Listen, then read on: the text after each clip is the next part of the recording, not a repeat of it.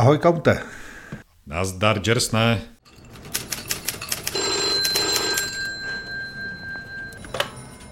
Halo, tady stvořitelná.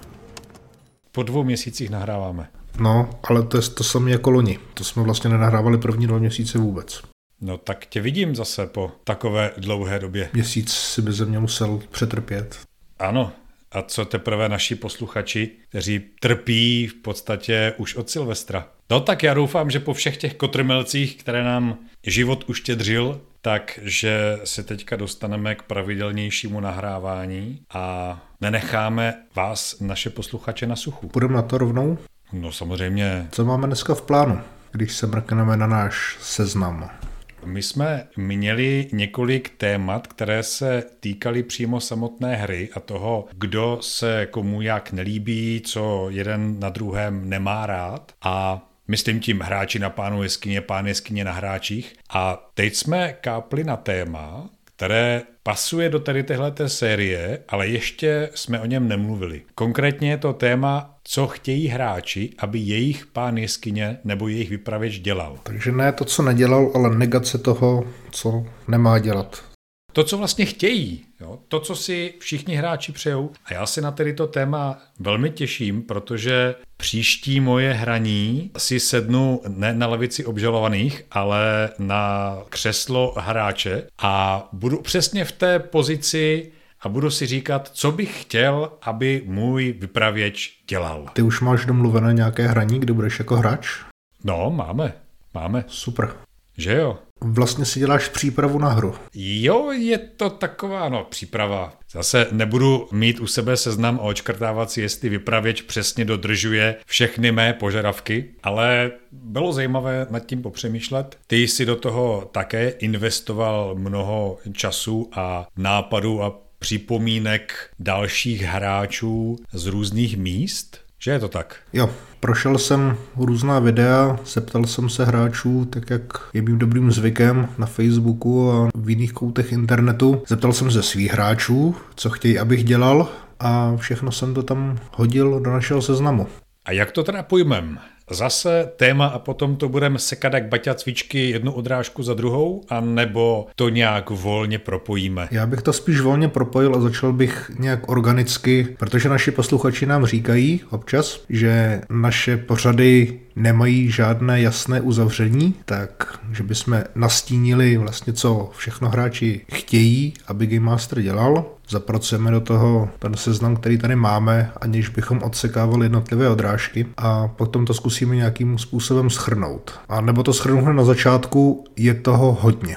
Ale když jsem nad tím přemýšlel, tak pro mě optimální stav by byl něco jako Forbíny Voskovce Vericha. Jsem čekal, že s něčím takovým přijdeš. Rozveď to. Dva nebo více lidí si stoupnou před oponu. Kdo teda neví, tak prosím mrkněte se na to, co to Forbína je. Zkrátka dobře, dva lidé stojí před oponou. Ještě to není to řádné divadelní představení, ale je to dialog na nějaké vykopnuté téma. Co tím chci říct? Na těch forbinách mě vždycky fascinovalo, jak si jeden druhému krásně nadhazuje. Nebo jak každý zpracovává to, o čem ten druhý mluví a rozvíjí to v podstatě si s tím jako hraje. Možná, ať nešahám do 30. let minulého století, tak eh, třeba improvizované divadlo Jaroslava Duška, divadlo Vizita. Byl jsem na několika představení a opět, ať už to byl Pierre Lachaise nebo kdo další s panem Duškem hraje, všichni, kteří se toho účastnili, mám pocit, že tam byli maximálně tři, tak si vždycky s tím vykopnutým tématem skvěle hrají. A to bych já chtěl od pána jeskyně. Ať to není suché, ale ať s tím, co jeden každý z nás vykopne, tak ať si s tím ten druhý dá práci nějak to stehna na té kostky, ať ušula kuličku a zase to pošle dál. A to, aby dělal primárně Game Master aby Game Master nebyl ten, který si pojede svou agendu, ale aby když já s něčím zajímavým přijdu, nebo zajímavým já, když s něčím přijdu, tak aby se nad tím chviličku zamyslel, zkusil si s tím jako pohrát a aby to byl jako další základní stavební kámen pro to dané dobrodružství. Tak jsem se asi hodně, hodně rozpovídal, ale doufám, že to má hlavu a patu. To nám řeknou posluchači v komentářích. Ale jo, mě to smysl dává. Jo, když já řeknu, že na jevišti je velbloud a on tam není, tak aby na mě nehleděl tupě a nekroutil hlavou, ale aby si s tou myšlenkou, že tam ten neviditelný velbloud je, začal hrát. Dobře. Mimochodem, setkal jsi se tady s tím skutečně během hry, že by to hráči chtěli? Třeba když jsme hráli Fate, nebo hrál si vlastně Fate? Hrál jsem jednou Fate na Gameconu a myslím si, že zrovna tady tohleto je na tom Fateu velmi dobře vidět, protože se tam nemáš kde opřít o nějaká tvrdá pravidla, vrhat kostkou, jo, jasně jsou tam Fate kostky, ale většina toho je stejně vyprávění. Ve chvíli, kdy si nehraješ s těmi podněty, ať už z jedné nebo z druhé strany, ať už od pána jeskyně nebo od, od hráče, tak si na suchu. Protože já, když jsem se hráčů ptal, co by vlastně chtěli, tak část z nich říká, ano, Game Master měl zapracovávat naše nápady nebo mé nápady a neschazovat je rovnou ze stolu, ale stejná a možná větší část hráčů říká, Game Master by měl mít připravený příběh, měl by mít připravené téma kampaně, měl by mít připravenou ideálně i tu kampaň, připravený svět a mělo by to být všechno objektivně dané dřív, než hráči do toho světa vůbec vstoupí. Občas dřív, než si vůbec udělají postavu. Vidím jasný vliv nultých sezení a podobných seancí, o kterých jsme už několikrát mluvili, kde se říká ano, předtím se domluvte na téma, na světě a na, na postavách a tak dál. Takže dokážu si to představit, ale myslím, že jsi to byl ty, kdo v jednom z prvních dílů hovořil o tom, že se na začátku nadhodí nějaké téma, bez toho aniž by existovaly postavy, aniž by existoval svět a cokoliv dalšího. A že všichni lidé u stolu, ať už vypravěč nebo hráči, se toho téma chopí a společně ho rozvíjí. Ano, to jsem říkal. Třeba, že ty si mi zeptáš, že si ten velbloud je jednohrbý nebo dvouhrbý. Jestli je to velbloud nebo dromedar. Tak. To znamená, že když už hráči mají nějaký nápad, tak by si určitě přáli relativně často, aby Game Master ten nápad nějakým způsobem zapracoval. Může to být před hrou, před samotným začátkem herního sezení, nebo už při vytváření světa, nebo během hry, aby se nad tím nápadem aspoň zamyslel. Mně se líbí, že tam je slovo nápad. Že to není, že přichází se settingem a kampaní, ale že to je s nápadem. Ale mám nápad, že bychom mohli.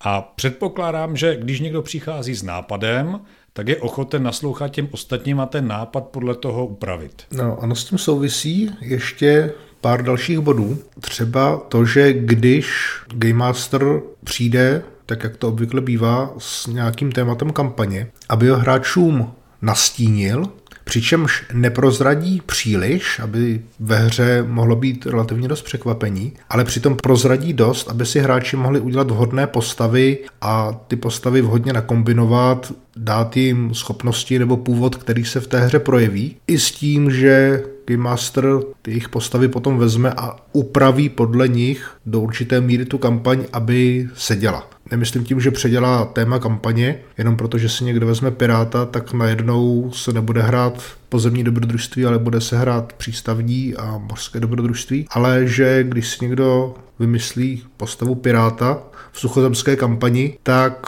Game Master přidá nějaké narážky na mořské vlky, bude tam trošku víc cestování na lodi, byť po řece a tak dál a tak dál. Jo, na to se nedá říct vůbec nic, že jako kývat hlavou freneticky, což v tuhle chvíli dělám. Jeden hráč mi dokonce napsal, že úplně ideální by bylo, kdyby Game Master kampaň upravil tak, že bude sedět k postavám, ale hráči to nepoznali. Což mi přijde teda jako vysoká magie. Hráči si mají myslet a chtějí si myslet, že ta kampaň je objektivně daná, ještě než do ní vstoupí, ale přitom ve skutečnosti bude vyladěná pro jejich postavy. Že třeba když si někdo vezme zloděje, tak se tam objeví dost příležitostí, aby někoho okradl a přičemž to bude mít vliv. Skutečně nebude to jenom, jenom náhodné setkání, kde si zloděj ukradne pár cetek nebo nějaký zlaťáky a nebude to mít na nic vliv, ale že ten zloděj se tam skutečně uplatní. Když si někdo vezme Teurga, tak se tam skutečně bude uplatňovat pátrání ve sférách a vyvolávání elementálů, dračáku. Když si někdo vezme mága se znalostí hermetismu, tak tam skutečně bude hrát roli nějaká hermetická tradice. A přitom... Mně to přijde Mně to přijde, promiň, já ti do toho musím vstoupit, mně to přijde jako uzavřená smyčka. Pán jeskyně nastíní kampaň, hráči si na základě toho vyberou postavy, vyberou si ale postavy jiné, než je to hlavní směřování kampaně, nebo ten hlavní záměr té kampaně. Pán jeskyně na základě těchto postav upraví svou vlastní kampaň, hráči následně podle jeho úpravy opět upravují postavy a tak se točíme pořád v kruhu. No a právě, že takhle by to asi nemělo fungovat ani podle představ toho hráče, ale když to nějak složím dohromady, tady tu, tady tu celou záležitost, tak hráči se sejdou, Game Master nadhodí téma kampaně, protože zná své hráče, tak ví, že jim to bude víceméně vyhovovat, hráči se k tomu vyjádří, že by tam chtěli ještě tohle, ještě přidat tohle, ještě tamto, Game Master tu kampaň doladí, oni si vytvoří postavy podle náznaků, které jim dal, že se tam budou takové postavy hodit, že se tam uplatní a potom, když se spustí hra, tak všechno krásně bude plynout. Nikdo to nebude drhnout, nikdo se nebude cítit odstrčený, nikdo se nebude cítit, že ten druhý je příliš protěžovaný, protože má ideální postavu. Takový z toho mám pocit. Takže to má být něco ve stylu přesně takhle jsme si to představovali. Ano, ano, přesně tak.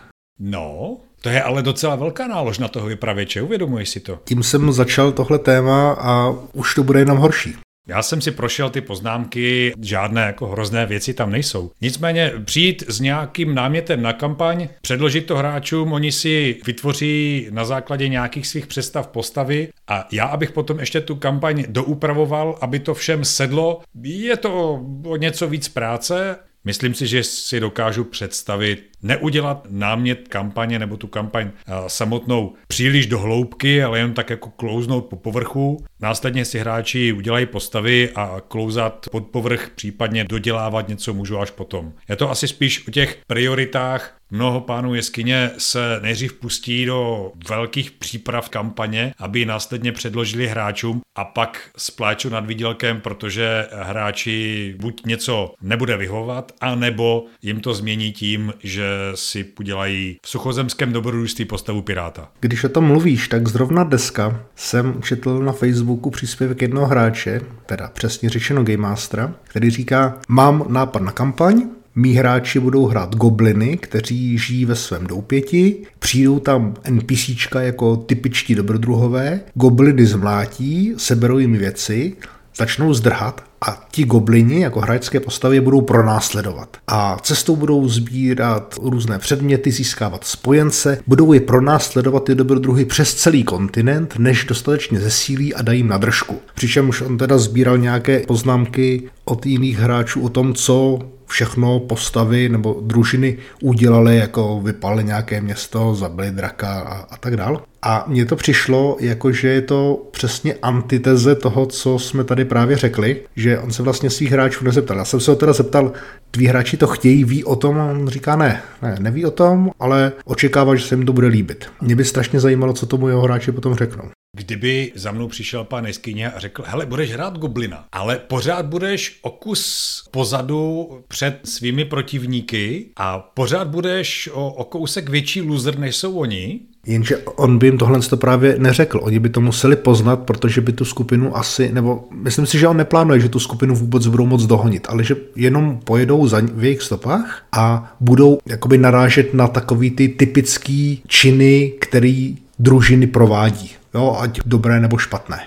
To je dobrý námět na seriál, ale myslím si, že špatný námět na hru. No, tak uvidíme, třeba se oba dva mílíme a bude to úplně epická hra. Jako přál bych jim to, ale dokážu si představit, že v každém tom díle se ti goblini setkají s nějakým typickým kliše herním, které za sebou zanechávají ty postavy. Jo? A teď se s tím pogoblinsky vyrovnávají. Byl by to určitě skvělý seriál. Jakože bych musel já pořád pronásledovat na každém sezení nějakou skupinku lidí. A přemýšlím, jak dlouho by mě to asi bavilo. Dobře, takže myslíš si, že tohle by hráči spíše nechtěli?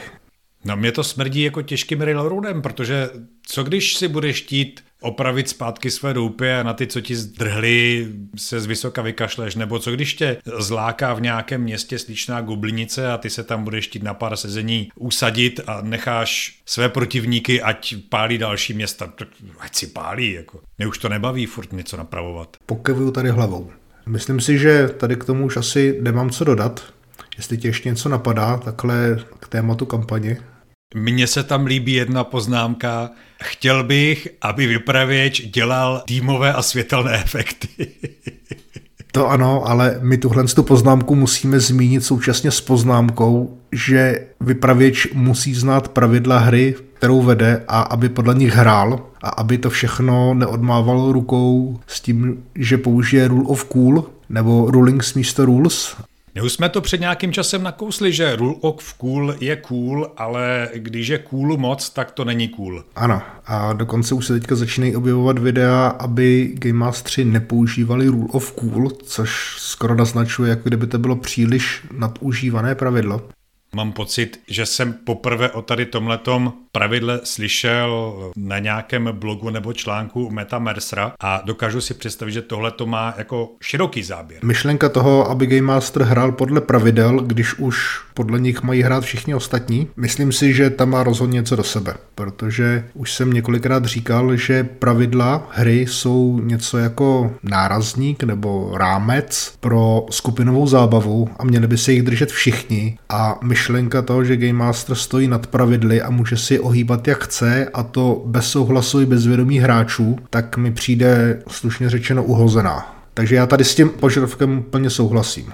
Jo, jo, já mám praktickou zkušenost před pár sezeními loni, možná předloni, tak jsem si vnesl do hry jeden efekt, který byl dosti zdrcující. Byl volně inspirován pravidly, nicméně nikde se v pravidlech nenacházel. Nebylo to standardní kouzlo, které bys tam našel, nebo standardní efekt. Mí hráči mi na to upozornili, já jsem mi vysvětlil, jak jsem to zamýšlel. Na základě té zpětné vazby jsem si uvědomil, ano, já jsem tady využil moc a sílu vypravěče, nicméně hráči tuhletu volbu nebo tuhletu možnost nikdy nemají a tím pádem to bylo vůči nim nepříliš spravedlivé. Je dobře, že jsi to uvědomil, protože spousta Game Masterů je vlastně naučená a přesvědčovaná youtubery, nejenom youtubery, ale i tvůrci pravidel, že mají nad těmi pravidly moc a můžou ji uplatňovat, měli by ji uplatňovat a hráčům se to nebo aspoň některým hráčům se to zřejmě nelíbí. A byli by opravdu rádi, kdyby Game Master podle těch pravidel hrál a držel se jich. Nemusí je znát na spaměť, nemusí vědět přesné znění různých pravidel, to klidně může nechat na hráčích, případně můžou mít nějakého pravidlového experta a nemusí to být Game Master, který řekne, vím, kde to pravidlo je, podíváme se na něj, anebo vím, jak to pravidlo zní, dokážu ocitovat, jo, ale měl by podle těch pravidel hrát a držet se jich, stejně jako všichni ostatní. Já s tím plně souhlasím. Jest tak. A když už jsou tady dýmové a světelné efekty, byť myšlené ze srandy, tak musím říct, že světelný efekt typu teďka si zatáhneme, protože jste v kanálech a tam je fakt tma a na příště si přineste baterky, protože vaše postavy polezou v kanálech s baterkama, tak to mělo úplně neuvěřitelný efekt motivační na hráče, byť to byli teda osmiletí kluci. Jestli si to počíte jako světelný efekt, tak to bylo rozhodně dost cool Musel jsem to po půl hodině stopnout, protože jeden z nich už se začal příliš bát. A kdybych k tomu ještě vyrobil nějaké dýmové efekty, tak to bych byl úplně king. A možná nejenom tady v té skupině, ale, ale dost možná i ve skupině starších hráčů. To je velmi cool. Ještě bych k tomu přidal zvukové efekty, když to je v podstatě celkem běžné, nebo u mě ne teda, ale jak tak slýchávám, tak řada vypravěčů si připravuje playlisty a má různé zvukové efekty a hráčům se to líbí, ne všem, ale ne všem. Už se s tím setkal? Jo, ve vlastní družině ano, ano. Takže ty jsi připravil efekty a... Ano, já jsem připravil, já jsem hřměl mohutně ze svých reproduktorů, abych potom sklidil nevoli za to, že venku svítí sluníčko a já jim dělám takovéhle drámo. Aha, jo. Takže tví hráči to nechtěli. Ne všichni, ale je to tak jako řekl bych půl na půl. Jo? Někdo je s tím jako plně stotožněn, někdo to vůbec nemusí a pak je nějaká ta skupinka, která je uprostřed. Někdy se to hodí, někdy ne. Já mám rád, když to prostředí je takové plastické, živé, když vědeš do hospody a na chviličku zazní ten hluk té hospody nebo se to bere jako podkres pro následující hovor. Některé hráče to ruší, dokážu to respektovat. Já jsem teda zvukové efekty používal taky v několika případech. Světelné, kromě toho zatmění, ještě ne. ale na GameCon se chystám vzít si naprosto cool Teslovu teda pseudoteslovu osvětlovací aparaturu, postavit ji do prostřed stolu. Bude to teda světelný efekt, na nic jiného to asi nebude mít vliv, protože to nedokážu využít, ale zkusím to. Uvidíme, co na to hráči řeknou. Teda, kromě toho, že si s tím budou neustále hrát, protože to dělají všichni, ale aspoň to využiju. Pak jim to sebereš. Ne, nechám to tam celou hru. Takže to jsme rozebrali pravidla, Téma. mírně. A teďka, jak by měl postupovat během hry samotné. Co říkáš tomu nadpisu, který máme v poznámkách, aby hrál s nimi a ne proti ním? Že už jsem to několikrát slyšel od hráčů a nebyl to jako požadavek nebo přání, ale spíš jako výtka, že Game Master hraje natvrdo proti nám a nám se to nelíbí. S tím jsem zcela srozuměn, že tohle to někteří hráči chtějí.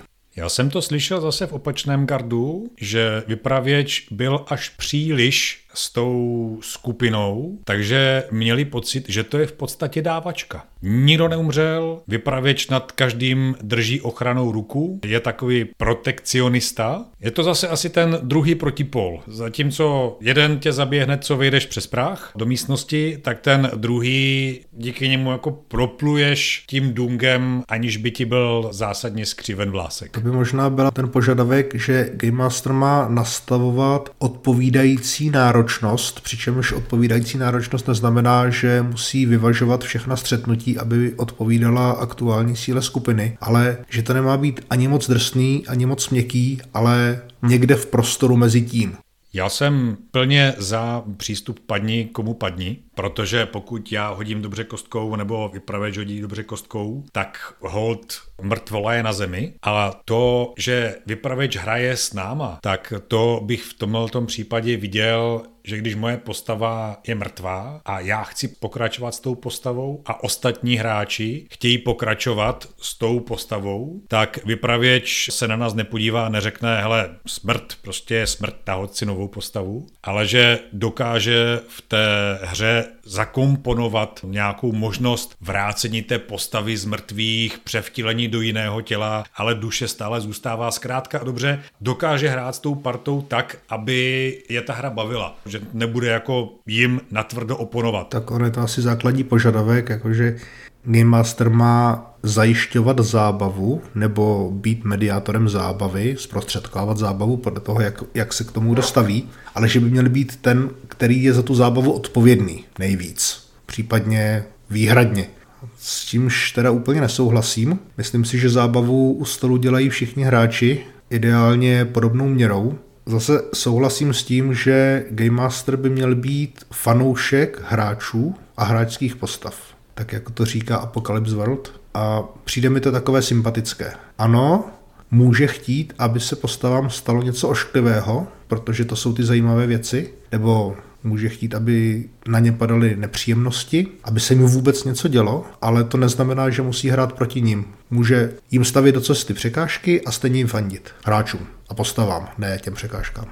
Já jsem tady tenhle ten přístup razil ještě docela do nedávné doby. Přístup, že vypravěč má být fanoušek postav, ale víc a více kloním k tomu, že vypravěč by měl být fanouškem hráčů. Takže ne postav, ale hráčů tak nějak jako mi to potom sklouzávalo k nějakému podvědomému nadržování postavám jo? a šlo to trošku proti tomu mému padni komu padni, ale pokud hráč chce pokračovat s tou postavou, tak já budu fanoušek toho hráče a řeknu, dobře, nějakým způsobem to vymyslím, připravím a to, co si přeje hráč, tak se nějakým způsobem promítne do toho světa, ale rozhodně nebudu fanouškem postav, když postava jako škemrá nebo, nebo jo, udělá nějakou blbost, taky přece při nějakém hodném hodu jako nenechám přežít. Nebo jinak, když to padne, no tak umře. Jsem nakloněn tomu souhlasit,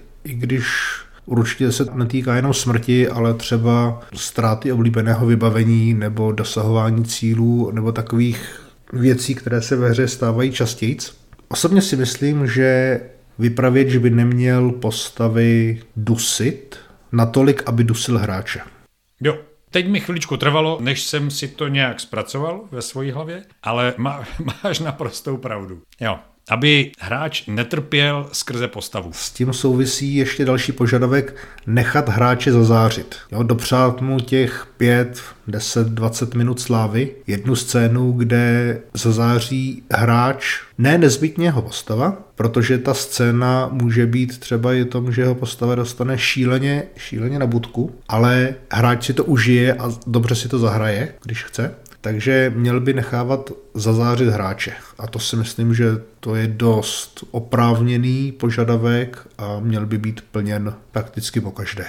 Mně to přijde tady ten bod jako něco, co právě vypadlo z knihy Monte Cooka. Tam takové požadavky nebo takové náměty jsou rozhodně taky. Akorát jsem se teďka nepřipravil na tolik, abych si je tam našel, protože tohle téma je tak široký. Já se vidím hned v dalším budíku a to dát hráčům prostor místo dlouhých monologů. Předpokládám, že tam má být místo dlouhých vypravěčových monologů. A s tím vždycky bojuju. Jako vypravěč. Jo, Takže uvidíme, jakým způsobem se to promítne na mě jako hráči. určitě si budeš užívat ty desetiminutové popisy a proslovy hlavních záporáků předtím, než dojde k finálnímu boji. A nebudeš v pokušení vypálit ten šíp už jako po jednom kole deseti vteřinách, jak v Gamers. To možná ne, ale já teď řeknu jednu věc, kterou jsem ještě neřekl. Myslím, že zatím nikomu, ale napadla mě a zjistil jsem to o sobě na loňském Gameconu. Já jsem normálně uvědomělý strhávač pozornosti nebo přebírač spotlightu. Myslíš zloděj Spotlightu? Nebo přebírač? Dobře, zloděj spotlightu, ale uvědomělý. Jo, já to o sobě vím. Tak se to odehrávalo ve stylu, že jsem jako vnitřně bublal, kdy už konečně ten spotlight zase budu mít já, ale vědomě jsem nechával ty ostatní hráče, aby si těch svých 10 minut nebo zkrátka tu, tu svoji chvilku odehráli a měl jsem obrovskou radost, když se konečně ten spotlight zase jako obrátil na mě. Tak mě to říkat nemusíš, já jsem s tebou hrál dvakrát už. Ty jsi mě odhalil? Jako s hráčem a bylo to na tobě vidět naprosto jasně, že si přeješ mít spotlight, jako abych tě nechával zazářit nejlépe, aby si měl ten světlomet co nejdéle. Občas teda ostatní ti můžou sekundovat, jo, ale je jasné, kdo je tady hlavní postava. A i když dokázal si se teda občas krotit, to jo. Proto asi ty Forbíny, tam je to super, tam je to 50 na 50. Ano, ideální by bylo, kdyby každý hráč měl tolik spotlightu, kolik si přeje, ale reálně to není možné, zejména u těch, kteří si přejí mít 100% spotlightu. Game Master by to měl nějakým způsobem vyvažovat, to znamená dávat tolik, kolik může a kolik si hráči přejí a nedávat zase příliš mnoho spotlightu hráčům, kteří chtějí být spíše v pozadí. Což je teda dost náročný úkol, musím říct. No, to je. Ono asi bude stačit, když Game Master začne tím, že nebude mluvit 90% času během hry což se některým úplně v pohodě stává. Dokonce to nahrávají na video, pouští to tisícům diváků a potom tvrdí, jak jsou úžasní vypravěči, že nechávají jako hráčům dost prostoru. A já ten dojem teda nemám, ale to je asi vedlejší teďka. Dobrý vypravěč by měl reagovat na hráče. No, v podstatě to je přesně to, co jsem říkal na začátku, jo, s tou Forbínou. Ve chvíli, kdy hráč by tě jako neměl vykolejit, měl by si umět improvizovat. A ve chvíli, kdy já ti řeknu, že můj dromedár nejezdí na vodu, ale na Natural 95, Tak mě ta hlava udělá vybuchne a, řeknu, sorry kámo, ale to nejsem schopný zpracovat. Když jsi sebral svého dromedára, dej nějaký normální příklad. To je normální příklad. Dobře, zkus, až budeš hrát jako hráč, říct, že tvůj dromedár nebo kůň nebo něco takového nepotřebuje vodu, ale potřebuje 95 benzín ve fantasy světě. Uvidíme, kolik Game Masterů to zvládne zpracovat, ať už by se jim rozpadla jako vnímání kampaně. Ale my jsme na začátku neříkali, že to je fantasy svět. My jsme pouze vykopli toho dromedára. Nebo velbouda. Takže já bych teďka jako hráč od tebe čekal, že se toho chytíš a řekneš, no výborně, mechanický dromedár na Natural 95. Fajn. A co do něho liješ za olej? Teda Kante musím říct, že jako jestli tohle má být požadavek realistický na Game Mastery, tak to asi nebudu schopen splnit, kromě některých velmi volných her. Nerastavuješ tu laťku až, až příliš vysoko. Trošku to táhám do krajnosti, jsem si toho vědom, ale nic takového přízemního mě v tuhle tu chvíli nenapadá. Ne, já si myslím, že třeba když hráč řekne typicky, mám tady nějakého známého ve městě, mohli bychom se jít ho zeptat, tak Game Master neřekne jako první, ne, tady nikoho neznáš, ale spíš řekne, jo, znáš tady někoho a něco mu dlužíš. Ale samozřejmě můžeš za ně jít, protože se velmi dobře znáte. A cože si mu to naposled provedl? A bude ten hráčův nápad rozvíjet, ale tak, aby to nebylo nudné, že jako máme tady silného spojence, který to za nás vyřeší, ten problém, který máme, ale máme tady silného spojence a musíme vyřešit ten drobný problém, jak ho dostat na svoji stranu, aby byl skutečný spojenec, nejenom potenciální. Tak si to představuju já. To bylo přízemní, ale dobré. Přízemní, jo. Tak Dobře. Máme tady už nějakou laťku, jo? dromedár jezdící na benzín, tak to je jako, to je OK. A dobrá reakce na NPC, které chce hráč využít, tak to je přízemní. Dobře, já to vezmu jinak. Je to praktické a dobré. Děkuji. Když už jsme u toho, požadavek, který se mi líbí, a na druhou stranu mi přijde strašně přepálený, je, že úkol by měl být pro postavu osobní a postava by v tom úkolu měla vidět smysl. Mně to smysl dává, takovýhle požadavek, ale neviděl bych ho na Game Master. Tohle je věc, kterou já chci od hráčů, aby mi řekli, proč jejich postavy vůbec něco chtějí dělat. Jaká je jejich motivace. Ne, že já jim tu motivaci budu nějakým způsobem spát nebo předkládat a vybírat nebo vymýšlet, jak jejich hrdiny, jejich dobrodruhy zatáhnu do dobrodružství. To si myslím, že není a neměla by být Game Masterova práce. On může pracovat s nápadem, který řekne hráč. Ano, ale myslím si, že by to za hráče neměl vymýšlet. Když jsem si teď připravoval postavu pro to hraní, tak jsem si vymyslel tři věci, které tu moji postavu zajímají. A si s tím vypravěč dělá, co chce, ale já tady tohleto třeba chápu, že hráč dá vypravěči před hrou dvě stránky s nějakým popisem té postavy, budete mít nějakou historii, no a vypravěč se zamyslí a řekne, jo hele, tak ty máš strýčka v nějakém městě, jo. tak na to by se dobře dal natáhnout nebo napasovat nějaký úkol. Třeba ze začátku jenom odnes strýčkovi psaní. Něco jako červená karkulka, tady máš košíček, aby za babičkou přes les. To, že se z toho v chaloupce za lesem stane masakr, to už je druhá věc. Ale že ten úkol nebude anonymní, tady máš dopis nebo tady máš košíček s jídlem a zanes to osobě, kterou nikdo nezná, o které všichni slyší poprvé, ale bude to tvůj strýc, část rodiny a už to je pro tu postavu nějakým způsobem osobní. A už třeba může ostatním říct, hele, toho strýčka znám, to je velký boháč, jak jsme tam přijdem, tak se u něho můžeme na chvilku zastavit a budeme se mít dobře. A tím si krásně ilustroval moji myšlenku, že motivace pro dobrodružství by měla vycházet primárně od hráčů. Protože hráč se píše nějakou tu historii své postavy, dodá tam ty NPCčka a Game Master si z toho jenom vybere to, co potřebuje.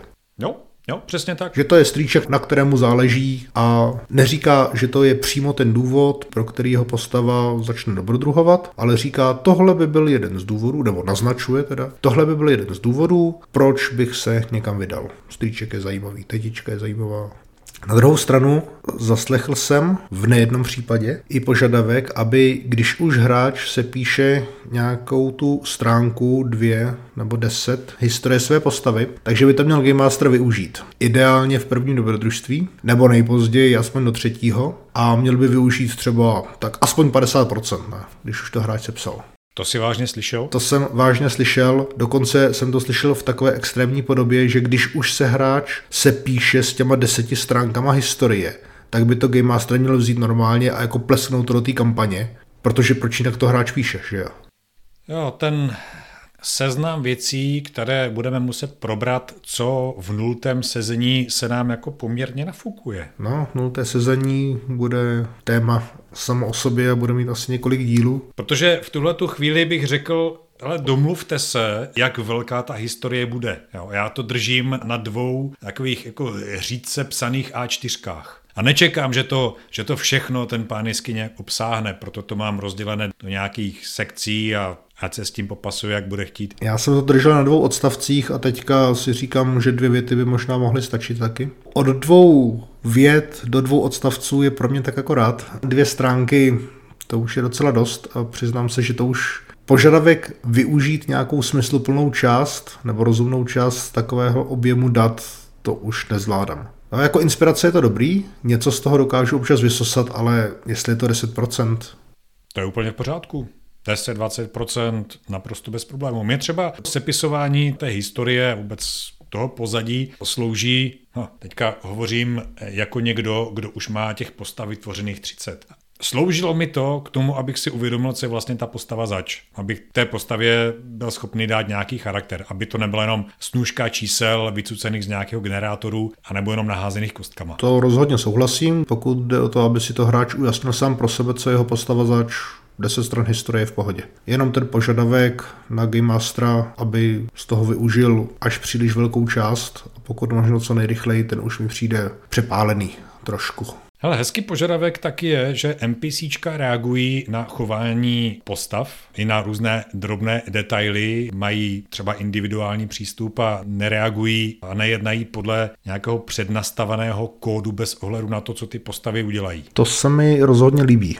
A taky to tak dělávám. Jednak si hážu na reakce NPCček, i když mají nějaký charakter, tak pořád se odráží ta konkrétní situace a kdo s nima mluví. To mi přijde jako rozumný požadavek. Asi protože to normálně dělám, tak mi to přijde rozumné. Ale jako hráč taky nemám rád, když se NPCčka chovají podle programu, bez ohledu na to, o co se hráči snaží. Jo, takže hrát NPCčka, jako by to byli skuteční lidé, opět rada z Apocalypse Worldu, myslím si, že to je, to je rozhodně dobrý nápad a oprávněný požadavek.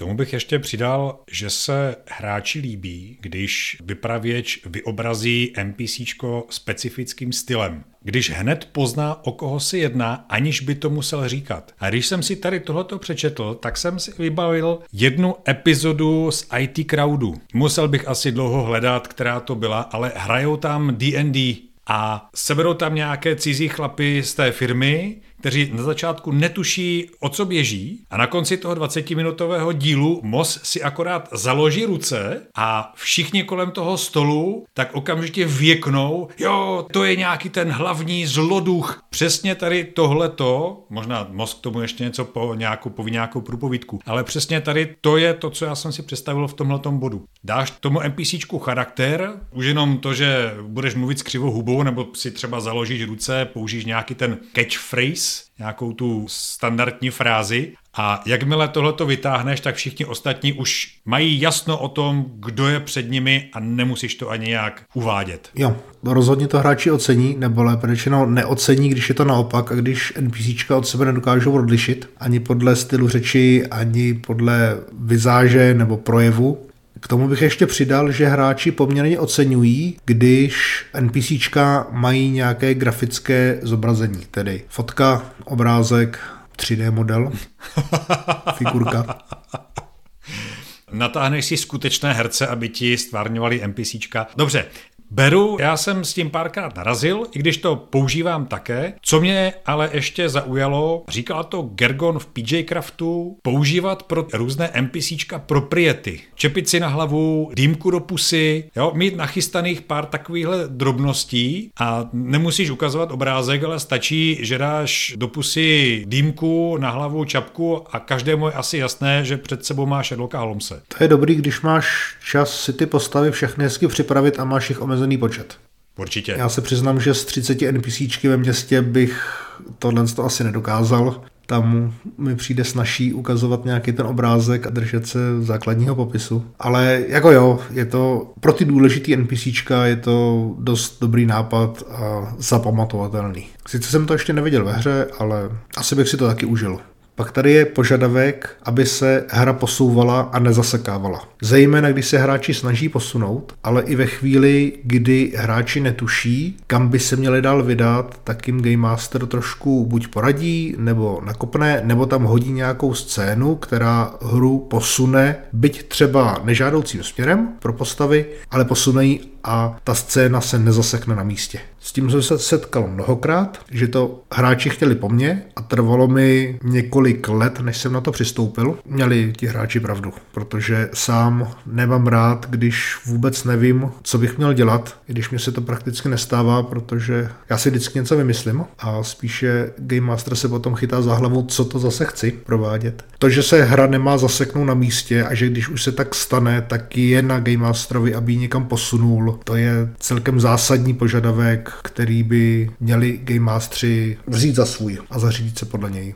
Jako bych to viděl, mé rané hry. Postavy se snaží probourat jedněmi dveřmi, u kterých jsem si jasně stanovil, jakým způsobem půjdou otevřít. A když se po dvou hodinách na mě všichni dívali, říkal mi už fakt nevíme, co s tím. A já jsem se na ně podíval spoza té zástěny, říkal, no, tak přemýšlejte. Tak to je přesně to, co hráči nechtějí, chtějí naprostý opak. Ano, když už tak chtějí nabídnout nějaké další možnosti, anebo se tam chtějí probourat, protože už to zkouší dvě hodiny a Game Master by tam měl pustit. Já se s tím teda setkávám občas u toho, když se hráči a jejich postavy snaží vymlátit informace z nějakého náhodného týpka. Myslí si, že čím víc mu šlápnou na krk, tak tím spíš ty informace dostanou, protože jsou zvyklí, že u jiných Game Masterů všechna NPC ví vlastně všechno, nebo aspoň když jde o to špatné o hráčích, tak tam ví všichni všechno, tak musí vidět i, i ty užitečné informace.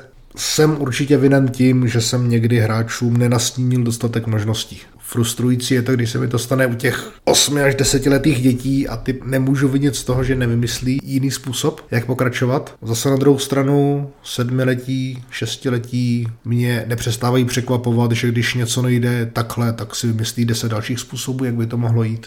Pěkná poznámka, kterou tady máme, je, že hráči chtějí průběžný posun místo Deus ex machina na konci. Jo, to byla moje další výtka, přesně řečeno, to byla výtka, kterou jsem dostával od hráčů. My vlastně nevíme, co jsme za celou dobu zjistili. Jo, máme tady po něčem pátrat a my jsme vlastně nic nezjistili. Já jsem měl teda dojem, že toho zjistili spoustu a hráči mě přesvědčovali o opaku, že neví vůbec nic navíc. Neměl jsem na konci teda Deus ex machinu, ale měl jsem tam nějaké řešení, které bylo neuspokojující. Přesně řečeno, hráči to nějakým způsobem vyřešili, ale měli dojem, že se za celou dobu nic moc nestalo. Na to konto jsem musel začít dělit hru do určitých kapitol a děj posouvat. Tím jsem vinen, tenhle požadavek opět naprosto jasně chápu. Ty s tím máš nějaké zkušenosti? Z Deus Ex Machina na konci? Ano, a s tím, že se hra neposouvá a najednou to prostě na hráče spadne. Mám, mám. Určitě jsem to někdy ve svém herním životě udělal, nebo v vypravickém praxi udělal, že jsem zjistil, že už nám jako tíká čas, konec sezení. Hráče jsem nechal máchat ve všech možných problémech a nakonec jsem to vyřešil tímhletím bohem ze stroje, určitě. Příklad mě teďka nenapadá, to si vzpomenu až za nějaký čas, ale ano, jsem vinen. Je tady docela zajímavý požadavek na jména jak postav, tak různých lokací. Jo, myslíš jednoduchá, snadno zapamatovatelná a lehce vyslovitelná jména? Ano, přesně tak. Možná, že by to nemuselo jít až do takového extrému. Ta jména můžou být i komplexnější, aby to vzbuzovalo určitý dojem. Třeba trpasličí města, trpasličí jména určitě nebudou krátká jednoslovná. Možná. Já mám jedno trpasličí město, to se jmenuje Rvali. Ale tady s tím letím s tím letím trošku boju. Například draci v každé knize nebo v každém příběhu musí mít dlouhé a špatně vyslovitelné jméno. To je pravda, ale zase drak je docela speciální a nekecáš s ním každý druhý den, ne? Nebo o něm nemluvíš, jako, že by těch draků bylo tolik.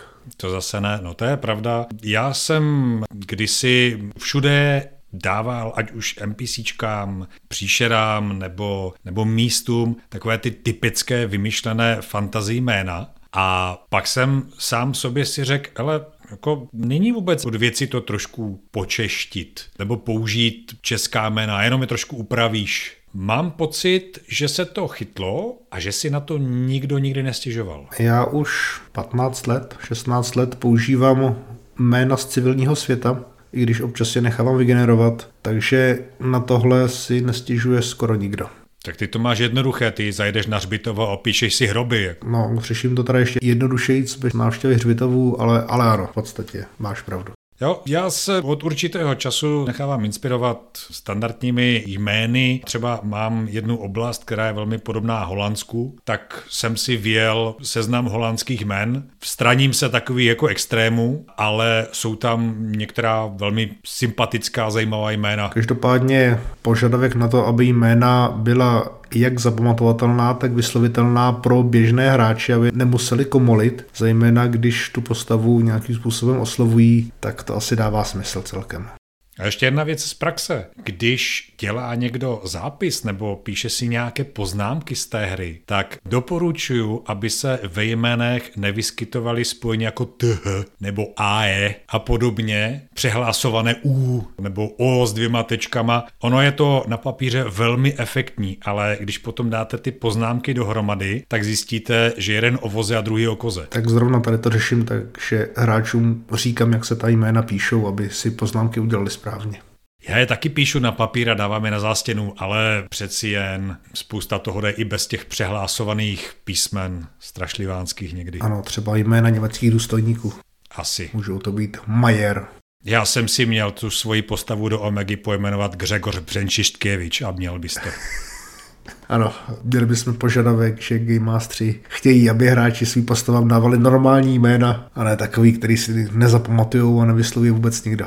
Ale určitě bys mě ocenil za kreativitu, což je hned další bod. Hráči si cení, když vypravěč oceňuje kreativity a oceňuje ji za pochodu. Znamená, dává nějaké drobné odměny, informací, byť to neměl dopředu připravené. D&D má inspiraci, myslím, jo? A, a jiné hry mají zase jiné, ať už mechanické nebo mimo pravidlové možnosti, jak nápady hráčů ocenit. Pokud Game Master vůbec chce mít nápady hráčů ve hře a nechce mít příběh, do kterého mu hráči nebudou zasahovat, aby mu ho nekazili, tak, tak jo, vyplatí se určitě tu kreativitu a nápady oceňovat.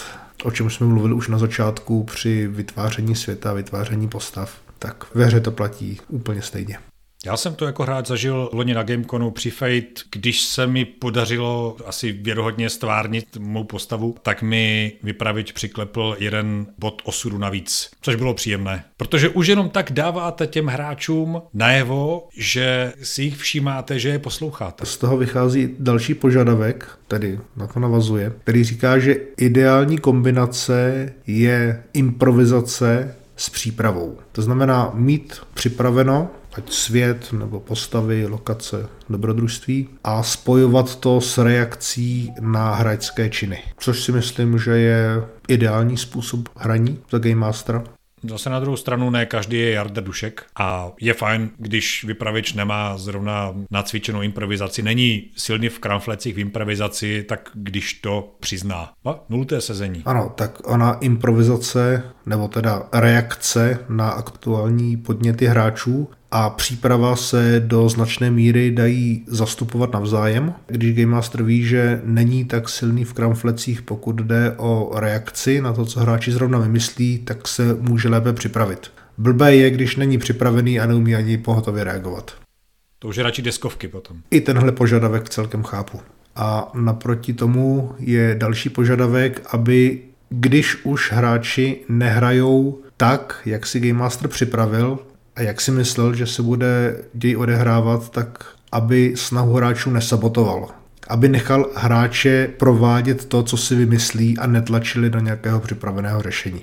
Což si myslím, že je takový základní požadavek všech, kteří nechtějí hrát Railroad a je docela častý, byť jsou hráči, kteří naopak ten jasně nalajnovaný děj, který si můžou užít a můžou hledat správnou cestu, tak ti ho chtějí a nic proti tomu, ale pokud chtějí uplatňovat vlastní nápady, tak aby i Game Master nechával rozumně projít. Mm-hmm. Nebo ne projít, ale aby jim dával rozumnou šanci. Mm-hmm. Souvisí to samozřejmě s tím, že na nápady hráčů by měl Game Master reagovat, ale občas ta reakce bývá stylem ano, tvůj nápad je velmi dobrý a tahle ta cesta mě nenapadla, ale je tam velká zeď, kterou nepřelezeš, nebo je tam hlídka, přes kterou se neproplížíš, nebo je tam taková reakce, kterou hráči si zrovna nepřejou podstatě ty jejich nápady zabíjí, tak k tomu se váže ještě požadavek, aby ty hráčské nápady nebyly zabíjeny. A aby s nimi Game Master pracoval nikoli v destruktivním, ale konstruktivním způsobem. Aby vytvářel cesty a ne slepé uličky. Tak, tak. Vedle zdi stojí povoz plný střelného prachu. A co s ním hráči udělají, to už je na nich. Tak, tak, přesně tak. Je tu jeden specifický požadavek, na druhou stranu je to můj úplně první zážitek z hraní RPG, aby Game Master nezabíjel postavy hráčů první ranou bez možnosti reakce.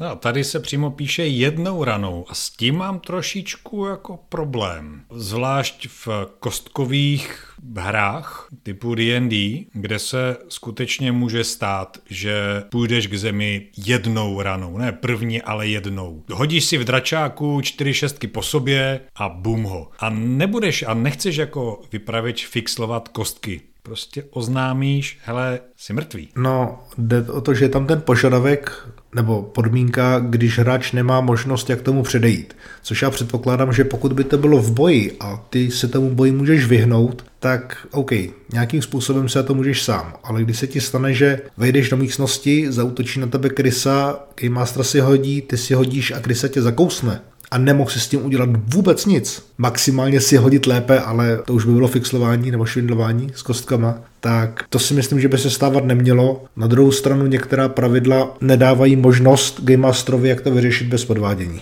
Ty se na to díváš ještě z toho pohledu, než vejdu do místnosti, než propukne boj a mám tedy více možností, můžu vyjednávat, zdrhat, můžu bojovat a pak už je to čistě na mě, jestli toho největšího satana budu provokovat. Já jsem se na to díval už z pohledu bojujeme a teď mě někdo dostane jednou ranou. Tomu se jako těžko těžko potom dá předejít. To je pravda, ale takhle, ona nemusí jít jenom o boj, ale může jít třeba i o past. Jo? Typicky zatáhnu za páku nebo šlápnu na dlaždici, a spadne na mě tu nový balvan. Nemohl jsem tu past odhalit, protože byla příliš dobře ukrytá, nemohl jsem ji odolat, protože je to tu nový balvan, prostě jsem mrtvý. Ano, mohl jsem netahat za páku, to asi můžu ovlivnit. Jestli jsem mohl nešlápnout na dlaždici, to už je jiná otázka než mít tam tu nový balvan, který na postavu spadne, tak je lepší mít tam valící se kouli, před kterou se dá nějakou chvíli utíkat. A nebo předtím, než ten balvan dopadne, tak uslyšíš hukot v komíně nad tebou, kterým ten balvan letí dolů. A nebo tak. To je dobrá past normálně. Dveře bez zámku, před nimi páka. A nad nimi komín? Ty potáhneš za páku v domině, že otevřeš dveře a dostaneš tu novým balvanem po hlavě. Tja. Doufám, že tví hráči si to teďka poslechnou, až s tebou budou hrát, tak se před každýma dveřma budou dívat nad sebe, jestli náhodou nestojí pod nějakou šachtou. To mi připomíná, jak jsem slyšel rozhovor s jedním pyrotechnikem a ten říkal, že nejideálnější a taky nejvíce hnusný způsob, jak pokládat miny, je položit minu a vedle ní takhle do trouhelníku dvě další. Že ten pyrotechnik, který to potom přijde... Ano, odstraňovat disarm, jako odstranit, tak přijde k té jedné viditelné míně, klekne si k tomu a klekne na ty dvě další. Já myslím, že zkušení pyrotechnici asi ví, že nemůžou žádné pole označovat nebo pokládat za bezpečné, pokud si ho sami nevyčistili. Ale jo, je to, je to ošklivá sviňárna. Je tady požadavek, aby vypravěč bral ohled na schopnosti postavy, nikoliv jen na schopnosti hráče. Tedy, když je postava dobrý řečník, dobrý vyjednavač, tak aby hráč nemusel být tak dobrý vyjednavač, aby to ukecal za postavu, s odvodněním, že barbar taky nemusí rozsekat dveře, tedy když barbar rozseká dveře jako postava, tak hráč nemusí rozsekat dveře. Aby barbary mohli hrát i 40-kiloví lidé. Ano, a aby vyjednavači a diplomata mohli hrát eh, tiší lidé, kteří mluví jednoslovně. Já s tím mám tady teda trošku problém, tady s tím požadavkem, já jsem tady ten požadavek několikrát obdržel, takže vím přesně, jak se ti hráči cítí. A bylo mi řečeno, hele, já vím, jak by to mělo vypadat, ale já si na to netroufám, nechce se mi, nebo nejsem takový rétor v případě té výřečnosti, tak já to jenom jako popíšu jednou větou a hodím si kostkou, jak to dopadlo a je to pro mě jako znesitelnější, než abych se tady zakoktával před vámi, před všemi. Já tohle to chápu, na druhou stranu zase hrajeme RPG a nehrajeme deskovku, takže aspoň ten popis toho, co ta postava říká a jak to říká, by tam mohl a měl zaznít, podle mě. Aby to nebylo tak, že jenom, jenom jako tak já ho přesvědčím, protože jsem diplomát, mám to tady na 12, takže si hodím 24 dohromady, tak jsem ho ukecal. Aby byl ještě konkrétnější, ten požadavek byl na to popsat to, nikoli v to říct přímou řečí. S tím si myslím, že by se dalo žít. A já bych tomu asi ještě přidal, že hráč nezbytně nemusí vymýšlet geniální argument, aby přesvědčil Game Mastera, když jeho postava má přesvědčit nějaký NPCčko. Když bych to trošku zobecnil, tak se zatím skrývá požadavek, aby hráč mohl hrát postavu, která ho svými schopnostmi převyšuje a pořád to bylo zajímavé. Nebylo to ani o prostém házení kostkou, které není příliš zábavné, zejména když se neustále opakuje, ale aby to nebylo ani o nutnosti přesvědčit Game Mastera, nikoliv jeho postavu, která má omezené znalosti, ale Game Master, který má ty znalosti v podstatě omezené jenom tím, co si sám vymyslel, což je velmi často nemožné. A na to hráči narážejí a v tomto směru ten požadavek chápu, protože tady by se měl Game Master držet pravidel, jak jsme říkali na začátku, a tedy schopností postavy, co dokáže postava. Jakým způsobem se to popíše a že by se to mělo popsat, to je druhá otázka, ale rozhodně by to nemělo být tak, že boje se hážou a uplatní se tam schopnosti postav a rozhovory se odehrávají jen a pouze a uplatní se tam pouze schopnosti hráčů. Vím, kam míříš, jsem na stejné lodi. Další požadavek, který tady je, a zase je psaný tak jako negativně, co by Game Master neměl dělat. Já to musím říct tak, jak to je. Prostě, aby nezabíjel postavy z historie, z historie hráčské postavy jenom kvůli tomu, aby hráčská postava měla trauma a motivaci se vydat na dobrodružství. Tak když to řekneme jinak, aby nechal tu rodinu z té, z té historie postavy žít a nedělal si z nich snadné... Cíle, terče oběti. Snadné terče, snadné cíle, ano. Ono to s tím asi vychází častá nechuť hráčů mít pro své postavy vůbec nějakou rodinu a nějaké blízké přátele, když stačí jeden případ v dané skupině, kdy Game Master zabije manželku, dceru, přítelkyni, celou rodinu nějaké postavy, aby ta postava měla motivaci nebo aby ji přinutil jít na to dobrodružství a ostatní hráči už potom odmítají vystavit své blízké, byť fiktivní, něčemu takovému, protože jim to přijde nefér, že se oni s tou rodinou s přáteli vytváří a Game Master jim to potom pobije. Jen tak. Jako prostě nechceš být příbuzný takového dobrého druha. Ano, přesně tak. Když už si hráči vytvoří v historii nějaká NPCčka, tak by bylo dobré, kdyby s nima Game Master pracoval v zásadě tak, jak jsou napsaná, nikoliv, aby je cíleně obracel. To znamená, že když má živou manželku, takže z ní neudělá mrtvou manželku hned na začátku hry. Mnoho hráčů určitě ocení, když právě vypravěč ty věci z historie používá, když potkávají postavy z ní, když o nich slyší. Zkrátka, když hráč vidí, jak ta jim napsaná historie před jeho očima pomaličku ožívá. Když se k tomu ještě vrátíme, když už jsme o té historii mluvili, tak hráči rozhodně ocení, když nějakou historii vymyslí ať už před hrou, nebo ji doplní postupně během hry a ta historie se do té hry dostává dostává postupně. Já myslím, že tohle to znáš i ty se svými hráči. Ano, asi není ideální tomu říkat historie, protože to jsou vztahy s NPCčky, ale když se ty vztahy postupně rozvíjí během hry. Ty NPCčka nejsou statický, jak už jsme o tom mluvili, reagují na to, co hráčské postavy dělají a jak s nimi jednají, ale i ty vztahy se rozvíjí, jak s nimi hráči jednají opakovaně. Můžou tam vzniknout přátelství, můžou tam vzniknout nějaké rivality, můžou tam vzniknout romantické vztahy, někteří hráči si na to potrpí, hráčky si na to potrpí, aby se ty NPCčka rozvíjely. Je to krapit víc práce, udržovat si přehled o tom, v jakém stavu jaké NPC je, ale rozhodně se to vyplatí.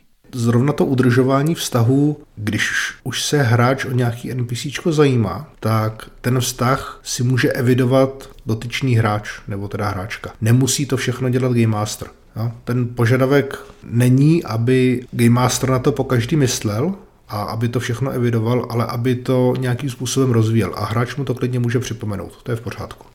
Já mám rád ty věci podchycené u sebe, protože na nich pak při přípravě můžu stavět. A jo, jasně, ať si to zapisuje hráč ze svého pohledu, ale já mám rád alespoň bodovitě informace o tom, v jakém stavu ten vztah mezi nimi je, protože pak třeba do milostné dvojce já můžu vnést třetí osobu, udělat z toho na nějaký čas trůhelník, trošku těmi vztahy posunout, přivést díky tomu nějakou zajímavou zápletku nebo zajímavé informace a tak dále a tak dále.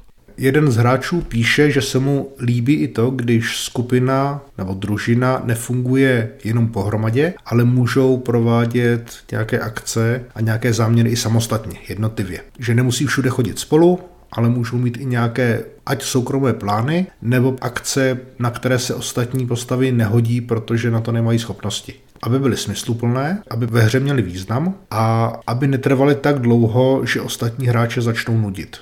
U těch samostatných akcí, jinak my k tomu používáme název bokovky, tak tam bych dal radu, aby s nimi pracoval vypravěč jako se spotlightem. Aby se mu náhodou nestalo, že některý z hráčů, jen proto, že má víc času, tak neměl těch samostatně odehraných bokovek, linií mnohem víc než ostatní hráči. Mohlo by se stát, že to potom může dělat špatnou krev. Zvlášť když jde o hry typu D&D, kde se získávají zkušenosti a ta postava může růst rychlejším tempem než ty ostatní. Tady mám jeden docela zajímavý požadavek. Game Master by měl být dostatečně střízlivý. No tak to je v podstatě to, co jsem na sebe napráskal, co na sobě nemám rád jako PJ. Asi tví hráči nejsou jediní, kteří se s ním setkali, když otázkou, jestli zrovna tvým hráčům to vadí. Trochu asi jo, občas. Už se o sebe starám lépe. Mně to teda přijde jako automatické. Když už se při hře pije, tak se nepije natolik, aby se nedalo pokračovat ve hře rozumným způsobem, ale zjevně to není až tak úplně automatické všude. Co na to říct? Dávejte si na to pozor. Vypravěči, pijte méně. A nebo hrajte hru, kde to vůbec nevadí. Beer pong? Beer pong RPG. Něco takového možná vymyslím.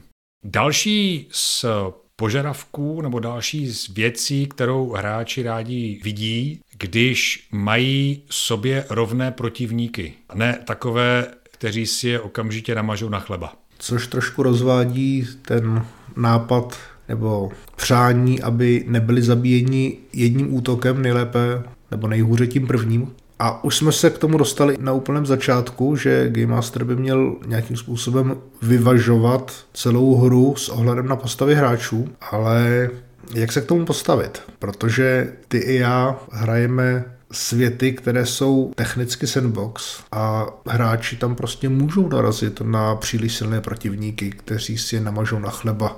To asi ano. Ale já se k tomu stavím tak, pokud je tam někde někdo skutečně tak mocný a silný, že by si ty postavy namazal na chleba, tak se nezjeví z čista jasná po úderu hromů, jak krakonoš v dýmu mlhy, což byla mimochodem věc, která mě na krakonožských pohádkách neskutečně štvala. Krakonoš byl skutečně overpowered ale že o něm půjde nějaká zvěst, že se o něm budou NPCčka zmiňovat, že tamhle za kopcem bydlí nebo tamhle chodí, nebo že má čapku s pavými pery, já nevím, jo, ale že ta, jak se to říká, že tě něco předchází, že tě pověst bude předcházet. A tak stejně, jako už to padlo u jednoho bodu, hráč bude mít možnost s tím nějakým způsobem pracovat. Ne, že se vedle něho objeví krakonoš, dá mu palící po hlavě, zabije ho jedním útokem a zase v obláčku mlhy zmizí a pán jeskyně si tam někde bude mnou ruce, jakou krásnou zápletku vymyslel. Já teda musím říct, že nepotřebuju tak moc pověst, protože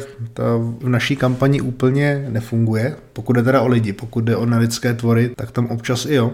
Ale třeba stačí, když protivníci mají v rukách automatické pušky, alias lehké kulomety a hráči si hned dávají pozor, protože tak nějak tuší. Ve tvém světě je to zjevné. V tvém fantasy tam se v každém šutru, případně v každé dřevěné hulce může skrývat katastrofa pro celý svět. Takže ve fantasy bych Game Masterům asi doporučil, aby nebezpečí a sílu některých potenciálních protivníků nebo postav nebo předmětů nebo stvoření dávali najevo dostatečně dopředu. Přesně tak, berte si příklad z přírody, ta smrtelně jedovatá žába je prostě červená. No takže oni všichni ví, jako každý se na ní podívá a řekne, ale je to červené, a to prostě šáhat nebudu. A nebo je to žluto-černé a to bude určitě jedovatý. Ano, přesně tak. Nebo je to jenom nějaká muška, která se za to vydává.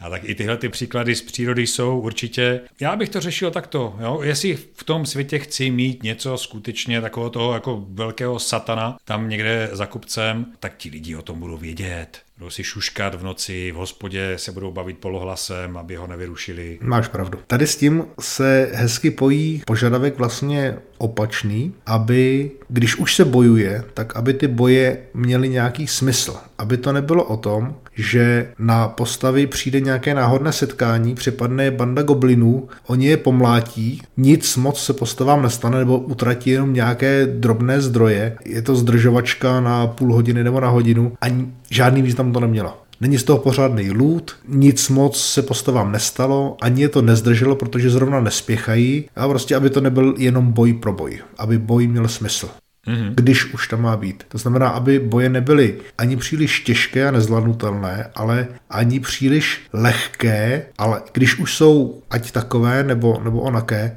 tak aby za nima byla nějaká logika, aby měly nějaký smysl. Což jde možná trochu proti smyslu náhodných setkání, tak jak je někteří Game Mastery používají. Hodím jim tam boj, padni co padni. Bude to jeden kostlivec, protože jsem si hodil 1K6, tak to je jeden kostlivec, anebo tam bude 2K6 goblinů, zrovna padlo vlastně 12 goblinů, tak jich tam bude 12. No. I když už bych chtěl používat náhodná setkání, k čemu jsem teda ještě asi nedorostl, tak pro různé hry si připravuju vždycky pár nějakých informací, které postavy můžou v průběhu na různých místech zjistit. Takže když už bych použil náhodné setkání a boj a nechtěl bych to udělat boj pro boj, tak bych vzal jednu z těch informací, nějaké vodítko, něco, něco prostě zajímavého, co souvisí s tím dobrodružstvím a Goblin v poslední smrtelné křeči by to zašeptal, nebo by to našli vytetované na zádech jednoho z nich. Zkrátka dobře, po každém tom boji by se mělo to dění posunout o kousek zase dál. Mělo by přijít nějaké nové vodítko, nějaká nová stopa, prostě něco, co ty postavy zase ponoukne k tomu pokračovat v cestě. Ono to platí asi jako obecné pravidlo, že každá scéna by měla nějakým způsobem buď prokreslit postavy, nebo naznačit věci budoucí a nebo posunout děj. Neměly by být prázdné scény, ať je to boj, ať je to prohledávání, ať je to vyjednávání s někým, ať je to táboření nebo nakupování, neměly by být scény, ve kterých, kdyby tam ta scéna nebyla, tak se vlastně nic moc nestalo. Jenom kivu hlavou a vzpomínám na ty desítky prázdných místností, které postavy museli v mých dobrodružstvích projít jenom proto, abych mu ukázal, že to podzemí je opravdu obrovské. Ano, neplýtvejte časem hráčů zbytečně. Tak, teďka tady máme sadu požadavků, které se týkají organizování hry. Jako třeba, že Game Master by měl říkat, kdy se bude hrát, dávat dohromady hráči, aby vůbec přišli včas, organizovat to, zajišťovat místo. K tomu patří i zajišťování třeba figurek, terénu a deníku a pravidel a všechny takovéhle věci. Jsou to hezké požadavky, ale tady tohleto drtivá většina z toho je na všech jako obecně. Já si nedokážu představit, že bych měl všem organizovat čas v našich skupinách. Že by měl říct, tak chlapci, tady jsou termíny, tady to naplánujeme. Ne, máme prostě kalendář, nahodíme pár termínů, na které se sejdeme, odhlasujeme to a všichni k tomu přispějí stejnou měrou. Já osobně bych si myslel, že zrovna v tomto případě by ty požadavky, nebo že ten požadavek by vůbec neměl na Game Master zaznít a že hráč, který řekne, Game Master by měl organizovat nebo měl by říct, kdy se bude příště hrát, tak naopak by to měl být dotyčný hráč, který řekne, ale tak já zařídím, já dám dohromady nějaký časový plán, já vás nechám hlasovat a já se postarám o to, aby jsme se příště sešli. Pokud někdo bude tak proaktivní, je to určitě jenom plus. Spíš jsem tím chtěl říct, že tohle je zrovna věc, kterou Game Master dělat nemusí a vzhledem k tomu, kolik má jiných starostí, tak by to ani dělat neměl. Ano, bez Game Mastera se nedá hrát, takže když on řekne, že tady v ty termíny nemůžu, tak samozřejmě se na tyhle termíny nebude plánovat hra, ale on nemusí být ten, který nějakou tu hlasovací tabulku udělá nebo bude hráče vůbec nahánět. Já třeba se teďka prakticky nestarám o to, kdy budeme hrát, protože mám tři, čtyři hráče, z nich tři jsou rozhodně dost nadšení do hry a ptají se, kdy budeme hrát příště, nebo přesně řečeno navrhují, jestli se sejdeme příští středu, příští čtvrtek za 14 dní a tak dál. Vůbec se teďka vlastně o tu hru nestarám. Ideální situace. Můžeš se věnovat terénům a mapám. Mapám ano, terén ještě. Terén ještě nemám. Ale když o tom mluvíš, tak i mapy, já je sice najdu, ale když ta mapa má špatné měřítko, potřebuji nějak sestavit, zaostřit. Mám hráče, který si to vzal za své a řekl, pošli mi mapu, já se o to postarám. Poslal jsem mu mapu, on přinesl mapu. Ideální. Také jsem teď dostal od jednoho spoluhráče odkaz na hromadu zajímavých obrázků. Super, jenom si vybrat. Já bych dokonce se nebál jít tak daleko, že bych hráčům řekl nejenom najdi nebo když už si mi našel nějaké obrázky, tak mi tady pro ty NPCčka vybere jejich vzhled. Jak si je představuješ? Mm, no tady bychom se asi... Hele, jo, jo, jo, jo. Když to jsou důležitý NPCčka, tak u nich víš, jak vypadají. A když to nejsou tak důležitý NPCčka, je to třeba jejich oblíbený hostinský, ať si ho najde sám. Jo. Nemusíš to dělat ty. Jasně, to nemusím. Já asi s tím zase rád pohraju, ale když se nějaký hráč uvolí, že zpracuje nějakou část světa, město, školu, cokoliv, tak mu to nechám i včetně těch NPCček a ať si je najde, vykreslí jak chce. Ale zase, když připravu si dobrodružstvíčko já a hostinsky tam má hrát nějakou roli, a má být něčím specifický, tak si ho rád najdu já. S tím souhlasím. Tak, tady k tomu už nic nenapadá a můžeme se vrhnout na prakticky poslední téma, které jsme ještě neprobrali a to jsou bezpečnostní prvky. Jako myslíš výstražné vesty, hasící přístroje? Ochranné helmy. Ano. Když zhasínáš dětem na schůzce a nutíš je používat baterky, zřejmě čínské provinience, tak jako rodič bych se ptal. Dobře, a teďka vážně. Bezpečnostní prvky v RPG je to téma, který se v komunitě objevuje posledních pár let, občas více, občas méně. Vyskytuje se v podobě různých svolníčků, tedy seznamů potenciálně nežádoucích prvků ve hře, které hráči označí, jestli jim nevadí nebo jestli jim naopak vadí. Promiň, promiň, Jersne, můžeš to pojmenování ještě jednou zopakovat? Svolníček se tomu obecně říká. Já jsem to poprvé viděl jako seznam přípustných nebo nežádoucích prvků, ale v poslední roce, možná dvou letech, se setkávám s názvem svolníček, jakože hráči jsou svolní s tím, že tam tyhle prvky budou a naopak ty, které označí, že tam nechtějí, tak s tím nejsou svolní. Takže proto svolníček. My jsme se tady těm bezpečnostním prvkům už párkrát věnovali, ale slovo svolníček tady ještě nepadlo. A normálně první, co mě napadlo, tak byl taneční pořádek a nebo souhlas dvou lidí k sexu, co se tady na nás možná taky jednou přivalí, že každý v mobilu očkrtneme, že s tím druhým se skutečně chceme vyspat a za jakých podmínek. Svolní, svolníček. Tady tím směrem bych asi nešel, já jsem si to teďka zkusil vygooglit a to slovo neexistuje asi, nebo Google ho neumí najít, což je možná dost podobné.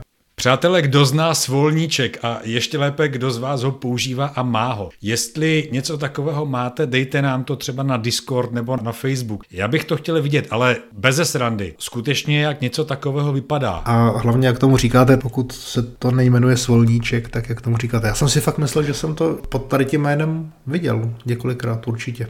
Zase, když to obrátím na tu veselou notéčku, mě to přijde jak název skřítka, který je poslem boha lásky si prostě potom svolný úplně ke všemu.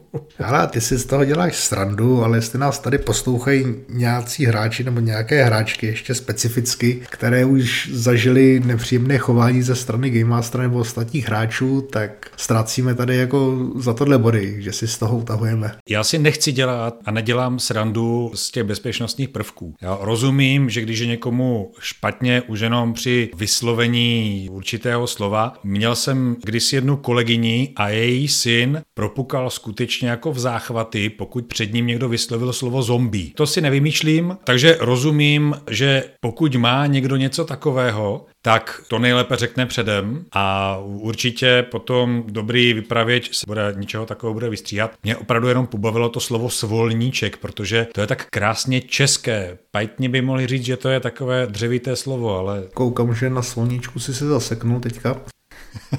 tak já tady tu radu uzavřu tím, že je požadavek, aby Game Master nebo Game Mastery dbali na duševní pohodu a bezpečnost hráčů u hry. Nemyšleno tím, aby měli helmy a ochranné vesty, ale aby se hráči necítili u hry špatně kvůli nějaké situaci nebo nepříjemně. Jasně, sexistické nadávky, když s váma hrajou nějaké holky, nebo jenom jedna, dobírání si vašeho kamaráda kvůli každé druhé větě, kterou řekne, nebo způsobem, jakým to řekne. Je asi dobré si o tom potom popovídat Nejlépe předtím, pokud víte, že vám něco nedělá dobře. Mě normálně nedělá dobře mlaskání, když někdo na někoho mlaská, nebo na mě. Mlaska? No, jako nemyslím mlaskání u jídla, ale takové to... Oh, a vidíš to, už bych to psal do svolníčku. To jsem tam ještě teda v seznamu neviděl, ale i když je pravda, že od jistého team buildingu nebo firmní akce jsem podobně alergický na cinkání lžičkou o skleničku, takže plně to chápu. Teďka je tady úplně poslední soubor požadavků. To nejsou až takový požadavky, jako spíš přání typu, aby byl Game Master hodnější sám na sebe, aby se nebál, že udělá nějakou chybu, aby se nebál tu chybu přiznat, aby si věřil, aby byl spokojený se svojí tvorbou, což je asi dost náročný požadavek pro spoustu Game Masterů podle mě zasahuje srdce mnohých, protože už jsem několikrát viděl Game Mastery, kteří jsou strašně připravení na tu hru a stejně tak jsou strašně nervózní, že něco skazí. A po hře se ptají, jako bylo to dobrý, i když jim hráči říkají, že jo, jako bylo to super, tak pořád si nejsou jistý, že to bylo, že by to mohlo být lepší. A prostě si tady v tom nevěří. Každý může udělat chybu. My dva jsme důkazem toho, že chyby se dají dělat opakovaně a po několik let a pořád se najdou lidé, kteří s námi budou hrát a občas nám ty chyby odpustí. A nebo nám je potom řeknou a my si z nich můžeme vzít nějaké ponaučení. Ano. Myslím konkrétně řeknou, ne, jako stálo to dneska za hovno, příště to udělej lepší. Navíc Game Master by se asi neměl bát nějaké zpětné vazby od hráčů, jak už jsme o tom taky mluvili v jednom tématu. Neměl by se bát kritiky, a tím nemyslím kritizování, ale to, že mu hráči řeknou, co bylo dobré, ale nejspíš mu také řeknou, co se jim nelíbilo, co by mohlo udělat lépe, i když to občas podají v trošku jiné podobě, jakože tohle bylo špatně, tohle bylo špatně a tohle bych nechtěl. A to pozitivní řešení si Game Master musí vymyslet sám, ale jak se tady snažíme ukázat vlastně celý ten díl, tak Game Master na tohle není sám a těch hráčů by se mohl a měl by se jich zeptat, dobře, jak teda chcete, abych to udělal? Jak to mám dělat, abyste byli spokojení? Máte tady celý seznam věcí, které jsme probrali a který se dá ještě rozšiřovat na další požadavky, protože hráči ve vaší skupině určitě vymyslí další věci, které by se jim líbily, tak prostě se jich zeptejte, jak to chcete. Hmm. Tomu poslednímu bodíku, co jsi zmínil, být spokojený se svou tvorbou a trošku se nad tím už klíbil, tak já bych dodal, nemá smysl se srovnávat nebo až příliš srovnávat, porovnávat tu svoji tvorbu s ostatníma. Protože pak zjistíte, že na světě jsou lidé, kteří dělají mnohem lepší terény, než děláte vy. Jejich zápletky jsou promyšlenější, jejich figurky jsou barevnější. Jak já říkám, vždycky, ať děláte tu věc jakkoliv skvěle, vždycky se najde Aziat, který to dělá líp. A ve chvíli, kdy se člověk bude srovnávat to byl ten Matt Mercer syndrom. Jakmile se začnete srovnávat s někým takovým, tak pak velice rychle si sami vybudujete v sobě pocit méněcenosti a toho, že ať uděláte, co uděláte, nikdy to nebude tak skvělé jako ten nedostížný vzor, který jste si vybrali. Tím pádem to musí automaticky stát za starou belu. Já bych tě jenom trošičku opravil, protože Mercer efekt se popisuje obráceně, totiž, že hráči, zejména noví hráči, očekávají, že jejich Game Master bude stejně stejně skvělý jako, jo, jako Matt Mercer. Máš pravdu. A neuvědomí si, že oni nejsou tak skvělí jako Mercerovi spoluhráči?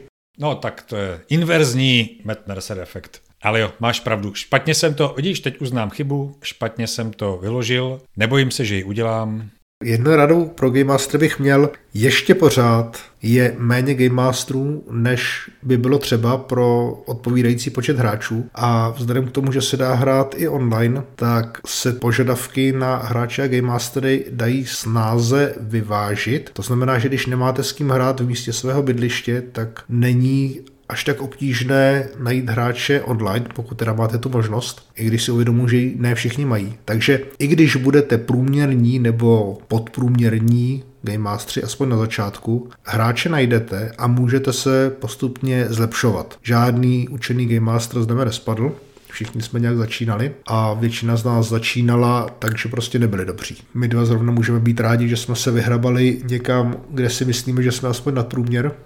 To bych nechal asi na posouzení hráčů. Napadla mě ještě jedna možnost, když už teda se nebudeme srovnávat s Metem Mercerem s Critical Role, podívat se na některé z mnohých českých her, českých skupin. Jestli si některý vypravěč myslí, že dělá chyby v nějaké konkrétní věci, třeba moje cestování stojí za prd. To byl můj problém dlouhé roky. Pak jsem, ano, díval jsem se, jak to dělá Matt Mercer, ale pak jsem se díval i na ostatní, i české skupiny, jak to dělají a zjistil jsem, že někteří to dělají úplně stejně jako já. A ta hra nestrácela na tom žádné kouzlo, jen třeba dělali rychleji nebo vynechali některé části. To sledování to porovnávání toho, jak to dělám já a jak to dělají ostatní, můžete brát jako svým způsobem zpětnou vazbu. Já bych hlavně prakticky na závěr řekl, že když si poslechnete tady ten díl od začátku do konce, tak kromě úvodních forbín je to vlastně seznam, neuvěřitelně dlouhý seznam požadavků, který hráči můžou mít. Možná ne všichni hráči, na, konkrétně na jednoho Game Mastera, nebo teda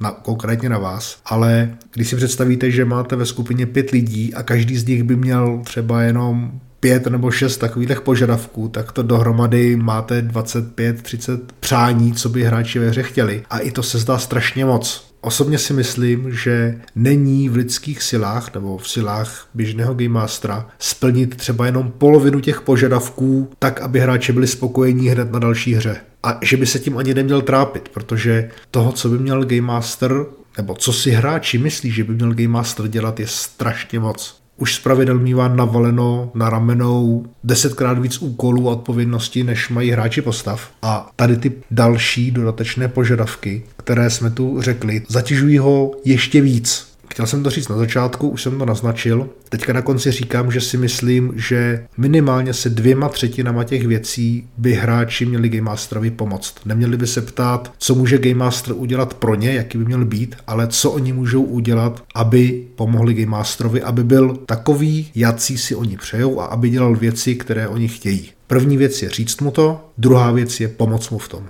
Kdybyste mě viděli, jsem jako kývací plíšový pes, protože nemám, co bych dodal. Souhlas. Takže vzkaz hráčům, pokud si myslíte, že váš Game Master by měl něco dělat a nedělá to, najděte si nějakou věc, kterou dělá, která se vám na něm líbí, tomu řekněte, že to je dobrý, doufám, že aspoň nějaká taková věc je. A potom mu zkuste říct, že by mohl dělat ještě tady to a zkuste se zamyslet nad tím, jak mu v tom pomoct. Chcete, aby zapojoval víc historii vaší postavy? Dodejte mu historii tak, aby si z ní mohl jenom vybrat pár bodů. Chcete, aby vás víc naváděl ve hře, aby vám dával v detektivce aspoň tři stopy, abyste se nezasekávali? Řekněte mu to a řekněte mu, co si představujete, že je ve vašich očích nějaká stopa, která vás navede dál. Šlápat pod oknem nestačí, může to být NPC, které vyslechnete a které vám určitě řekne jednu důležitou informaci. Nemusí to být Game Master, který si přečte všechny ty články o tom, jak vést hry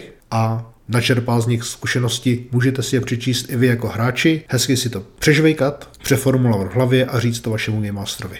Říct konkrétní návrhy můžete do té hry investovat. Pokud chcete, aby byla lepší, vůbec se nestyďte zapojit se do ní víc. Nehazejte to všechno na Game Mastera. Pryč jsou ty doby, kdy příručky pro pána jeskyně byly pouze pro pána jeskyně. Přesně tak. Děrsné, to bylo naprosto skvělé zhrnutí. Kdybys mi neřekl před nějakým časem, že tleskání ve starověkém Římě a Řecku znamenalo, že už toho mají lidi dost, tak bych zaplácal. To jsem ti říkal já? Ano. Já jsem myslel, že jsem to říkal o, o divadlech někdy v 16. 15. století nebo tak. Nejdřív bylo tleskání, že někoho vytleskali, jako v podstatě vypískali, teda obráceně. Že pískání bylo jako, že je to dobrý a tleskání bylo jako, že je to špatný. Ale to jsem jenom slyšel. Rozhodně si nedělám nárok na to, že je to. Ale budu tleskat, budu pískat, vyber si z toho, co uznáš za vodné, každopádně zhrnul to skvěle. Děkuji. A teď bychom možná mohli lehce nastínit, co bude příště. Myslíš ty nemoci? Myslím ty i jiné nemoci. ty i jiné nemoci. No, protože já jsem byl teďka nemocný v lednu, napadlo mě, že bychom se mohli pobavit na téma nemoci ve hře. Já jsem ještě pořád nemocný a rozhodně nechci mluvit o nějakých fyzických nemocech, ale vzhledem k tomu, že mi došlo, že nemoci a postižení ve hře používám docela dost, a čem si myslel opak, tak půjdeme do toho. Nemoci. Jupi, těšíme se na nemoci. Další z velmi optimistických témat. Ale bude to určitě zajímavé. Mám tam pár nevyjasněných věcí, se kterými mi Jersen určitě pomůže. Děkujeme za poslech a těšíme se zase příště naslyšenou. Díky moc, mějte se krásně a naslyšenou.